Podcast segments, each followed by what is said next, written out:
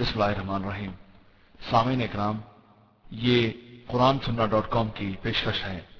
ہمارا انٹرنیٹ پر پتہ ہے www.quransunnah.com۔ پر قربان ہو اور آپ یوں ہی ہنستے رہیں۔ کس بات نے آپ کو ہنسایا اللہ کے نبی؟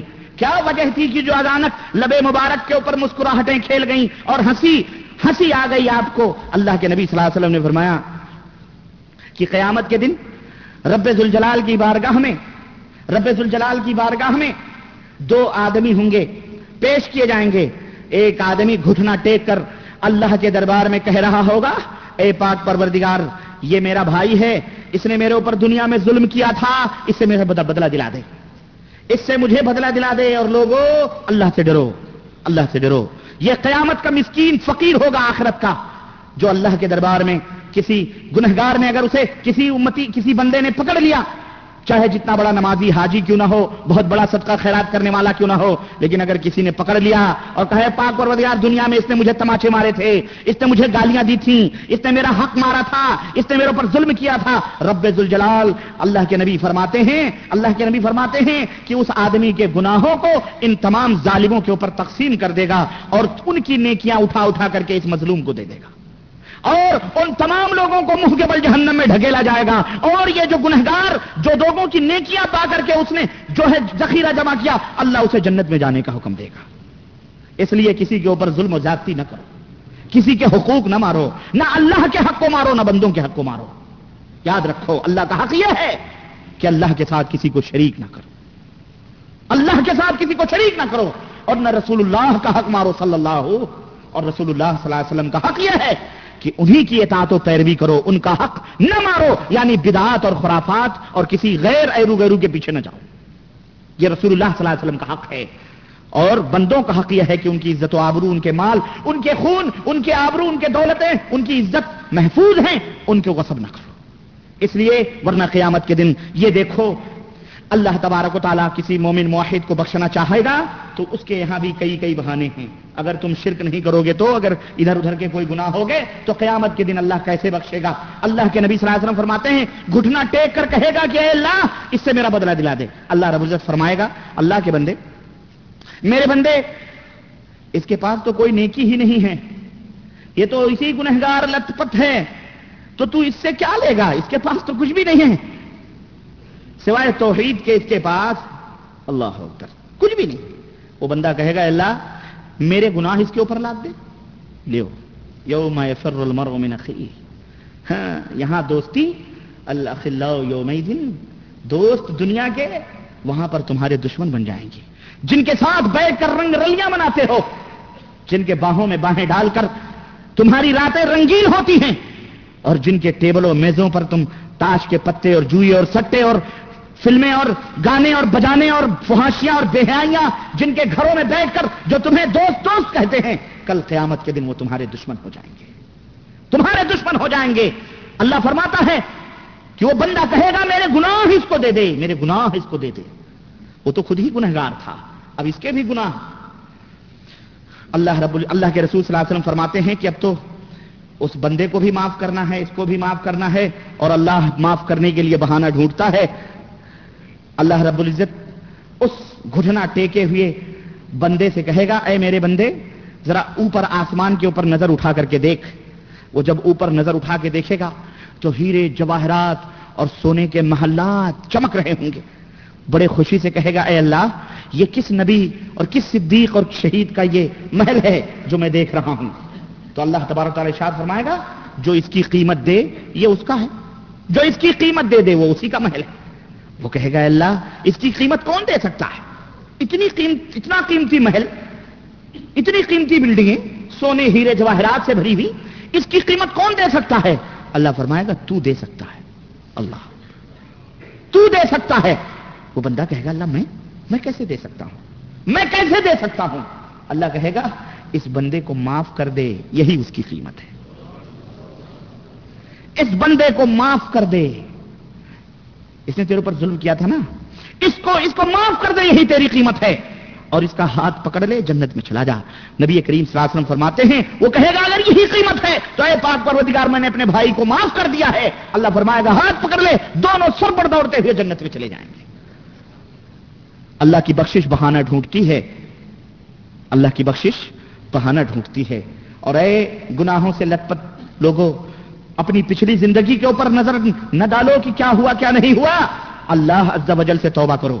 یہ نہ سوچو ہم نے اتنی نمازیں پڑھیں، اتنے روزے رکھے، اتنے حج کیے، اتنے زکات کیے، آج یہ بندہ آیا چھوٹا تھا، یہ پتہ نہیں کس عقیدے کون سا مولوی کیا ہے ہم کو کہہ رہا ہے قرآن و سنت کے خلاف یہ عبادتیں یہ عقیدے تھے، ہم کیسے اس کی بات کو مان لیں؟ اللہ کہہ رہا ہے رسول کہہ رہا ہے ٹھیک ہے، لیکن ہم نے زندگی بھر یہ عبادتیں کی ہیں تو یہ کیسے، اس کا کیا ہوگا؟ تو اس کا نہ سوچو، اس کا سوچنا ہے تو قرآن کریم کی، یہ قرآن جو اللہ عز و جل نے نازل فرمایا ہے اس کو پڑھو، اس میں اللہ رب العزت نے بہت بڑی خوشخبری عطا فرمائی ہے۔ اور خوشخبری کیا ہے؟ اللہ فرماتا ہے والذین لا يدعون مع اللہ الہا آخر ولا يقتلون النفس التي حرم اللہ الا بالحق، جو لوگ اللہ کے ساتھ شرک نہیں کرتے یا اللہ تعالیٰ کے ساتھ کسی دوسرے کو نہیں پکارتے ہیں، لا يدعون اللہ کے ساتھ کسی دوسرے کو بولو نہیں پکارتے، کوئی بھی ہو کسی کو بھی نہیں پکارتے، کسی کو بھی نہیں۔ بعض لوگ کہتے ہیں دیکھو شیطان کہاں کہاں گمراہ کرتا ہے، یا اللہ کہیں گے تو صرف اللہ ہی آئے گا، لیکن یا رسول اللہ کہیں گے تو رسول بھی آتے ہیں اللہ بھی آتے ہیں، استغفر اللہ، اس لیے ہم دونوں سے مدد طلب کرتے ہیں، اعوذ باللہ۔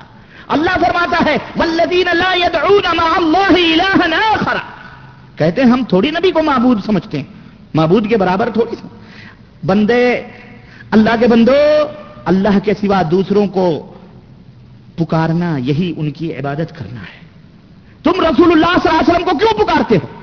اسی لیے نا کہ وہ حاجت روا ہے، مشکل کشا ہے، وہ ہماری آواز سنتے ہیں اور ہماری مدد کے لیے آتے ہیں، تم معین الدین چشتی اجمیری کو کیوں پکارتے ہو؟ تم علی حجویری کو کیوں پکارتے ہو؟ تم پاک پٹنی کو کیوں پکارتے ہو؟ تو ان غیر اللہ کو کیوں پکارتے ہو؟ یہ رام، یہ لکشمن، یہ سیتا کو لوگ کیوں پکارتے ہیں؟ یہ لات اور عزا، یہ منات کو کیوں پکارتے تھے؟ اسی لیے کہ وہ تمہاری ان کی مدد کرنے کے لیے آتے تھے۔ اللہ فرماتا ہے اللہ کے ساتھ اگر تم نے کسی غیروں کو پکارا ہے، اللہ فرماتا ہے جو لوگ ایسا نہیں کرتے اللہ کے ساتھ کسی کو نہیں پکارتے اور نہ ناحق طور پر کسی کو قتل کرتے ہیں، ولا یزنون، اور نہ ہی وہ زنا کرتے ہیں، اور سنو ومن یفعل ذلک یلقى اثاما، اور جو ایسا کرے گا اللہ کے ساتھ کسی غیر کو پکارے گا، چاہے کوئی نبی ہو، ولی ہو، پیر ہو، شہید ہو، دیوی ہو، جن ہو، بھوت ہو، پریت ہو، بت ہو، دیوی دیوتا کوئی بھی ہو، اگر کوئی شخص اللہ کے ساتھ اس طرح سے کسی کو پکارے گا یا وہ قتل کرے گا یا وہ زنا کرے گا، اللہ فرماتا ہے کہ ہم اس کو دردناک عذاب دیں گے، یضاعف له العذاب یوم القیامہ، دگنا عذاب اس کو دیا جائے گا، دگنی سزا قیامت کے دن اس کو دی جائے گی۔ اور کیا ہے؟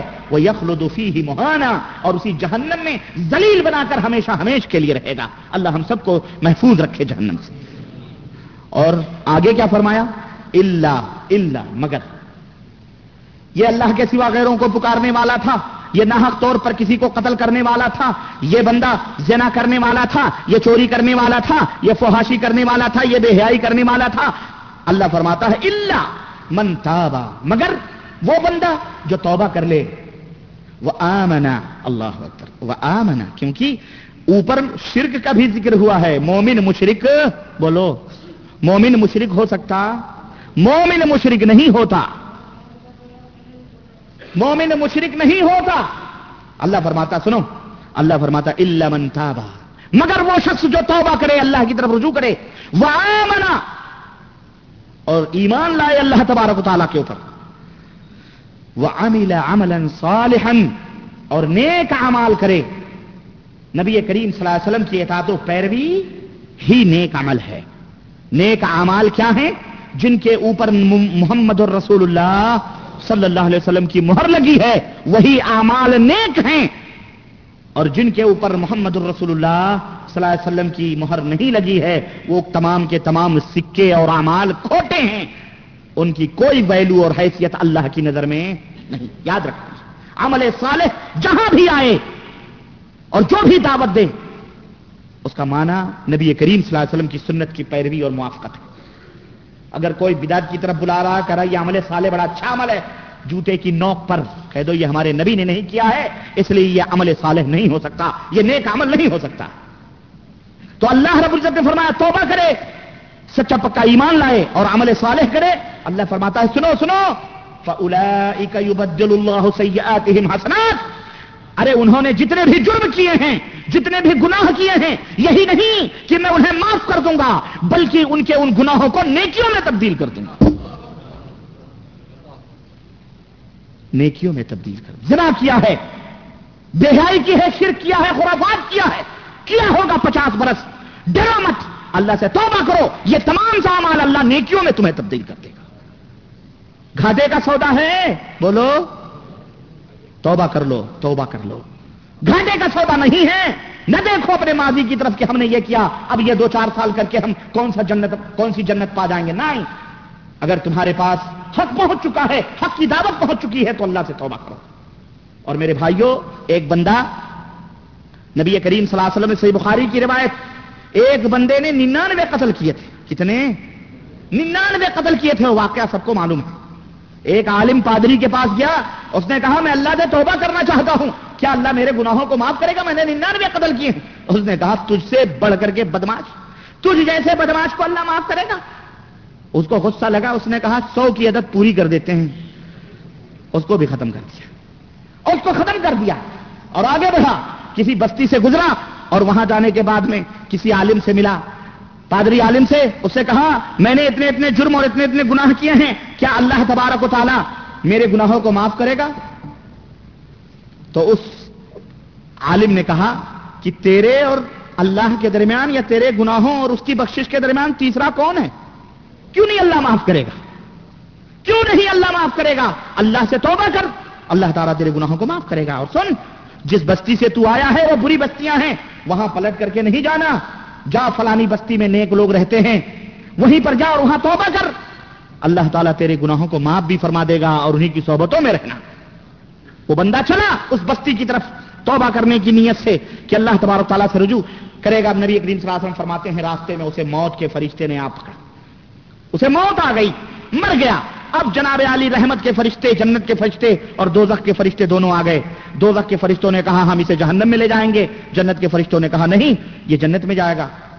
اللہ تبارک تعالیٰ نے فیصلہ کرنے کے لیے، دیکھو یہ رحمت ایزدی دیکھو، اپنے پاک پروردگار کا رحم اور کرم دیکھو کہ ابھی اس نے توبہ بھی نہیں کی ہے، نیت کی ہے، اور عالم کیا ہے، اللہ فرشتوں کو آدمی کی شکل میں نازل فرما رہا ہے کہ جاؤ فیصلہ کر دو۔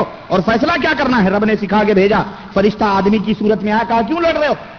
کہا ہمیں یہ 100 قتل قاتل ہے، اس کو ہم جہنم میں لے جائیں گے کیونکہ یہ قاتل ہے۔ وہ جنتی فرشتے کہہ رہے ہیں کہ نہیں، اس نے توبہ کی نیت کر لی تھی، یہ توبہ کرنے جا رہا تھا، اس لیے یہ جنت میں جانے والا ہے۔ اس فرشتے نے کہا جھگڑا لڑائی مت کرو، ایسا کرو کہ جتنے فاصلے پر یہ بری بستی کی طرف سے نکل کے آیا ہے اچھے بستی کی طرف، اس فاصلے کو ناپ لو، جس کی زمین زیادہ ہوگی، جس کی زمین زیادہ ہوگی، فاصلہ دور ہوگا، اس کو حوالے کر دیا جائے گا۔ چنانچہ جب زمین ناپی گئی، اللہ رب العزت، نبی کریم صلی اللہ علیہ وسلم فرماتے ہیں کہ اللہ تبارک تعالیٰ نے فرشتوں کو حکم دیا کہ اے میرے فرشتوں، جہنم کے فرشتے اور جنت کے فرشتے لڑ رہے ہیں، ایسا کرو یہ جس بستی کی طرف جا رہا تھا اس بستی کے فاصلے کو کم کر دو۔ زمین کی تنابیں، اللہ اکبر، وہ ارحم الراحمین ہے، زمین کی تنابیں کم کر دو اور جس بستی کی طرف سے وایا ہے اس کو لمبا کر دو۔ اللہ اکبر۔ چنانچہ جب ناپا ان دونوں فرشتوں نے، تو جس بستی کی طرف اس کے قدم زیادہ بڑھے تھے اور قریب تھی وہ بستی، وہ نیک والوں کی بستی تھی، اللہ نے فرمایا خلاص، فرشتے یہی فیصلہ ہے کہ اس کو جنت میں داخل کیا جائے۔ فرشتے اسے لے کر کے جنت میں چلے گئے۔ 99 کا قاتل، اور وہ بھی عالموں کا قاتل، اللہ سے توبہ کرتا ہے، اللہ اسے معاف کرتا ہے۔ اس لیے اگر تم گنہگار، ہم سب گنہگار ہیں، یہ نہیں کہ کوئی مولوی عالم، کوئی شیخ الحدیث کے گنہگار نہیں ہے، ہم سب گناہوں سے لت پت ہیں اور ہم سب گنہگار ہیں میرے عزیزوں اور بھائیوں، اور توبے کا دروازہ کھلا ہوا ہے، جب تک کہ سورج مغرب سے نہ نکلے اس وقت تک توبے کا دروازہ کھلا ہوا ہے۔ اس لیے اللہ تبارک و تعالیٰ سے توبہ کرو اور اللہ عز و جل سے معافی مانگو میرے عزیزوں اور میرے دوستوں اور میرے بھائیوں، اور اللہ غفور الرحیم ہے، توبہ کو قبول کرنے والا ہے، اور اللہ تبارک و تعالیٰ توبے کو شرف قبولیت سے بخشنے والا ہے۔ اب ذرا سا میں آگے بڑھیں، میں آپ کو ایک اور بات بتلاؤں۔ ایک اور بات بتلاؤں, ایک اور حدیث پاک یاد آ رہی ہے کہ نبی کریم صلی اللہ علیہ وسلم نے فرمایا کہ شیطان نے اللہ تبارک و تعالیٰ سے جب رخصت طلب کی اور کہا اے اللہ میں دنیا میں جا کر کے تیرے بندوں کو گمراہ کروں گا, انہیں بھٹکاؤں گا, انہیں خطا کار اور انہیں گناہوں میں ملوث کروں گا, اللہ تبارک و تعالیٰ نے جا تجھے رخصت ہے قیامت تک, لیکن ایک بات یاد رکھ, اس نے کہا اے اللہ میں ان سے 100 دفعہ گناہ کرواؤں گا, تیری نافرمانیاں 100 دفعہ کرواؤں گا. اللہ کے رسول صلی اللہ علیہ وسلم فرماتے ہیں کہ اللہ تبارک تعالیٰ نے شیطان سے کہا اے شیطان لعین, اے شیطان لعین, اگر میرا بندہ 100 دفعہ بھی جرم کرے گا اور 100 دفعہ مجھ سے معافی مانگے گا تو میرے عزت و آبرو کی قسم ہے میں اسے 100 دفعہ معاف کرتا رہوں گا, جب تک گناہ کرتا رہے گا اور میری طرف رجوع کرتا رہے گا, مجھ سے معافیاں مانگتا رہے گا, تب میں اسے معاف کرتا رہوں گا. جا, اس لیے اللہ کے بندو, اللہ کوئی ڈرنے کی چیز نہیں ہے خوف زدہ ہونے کی, نعوذ باللہ. اللہ رب العزت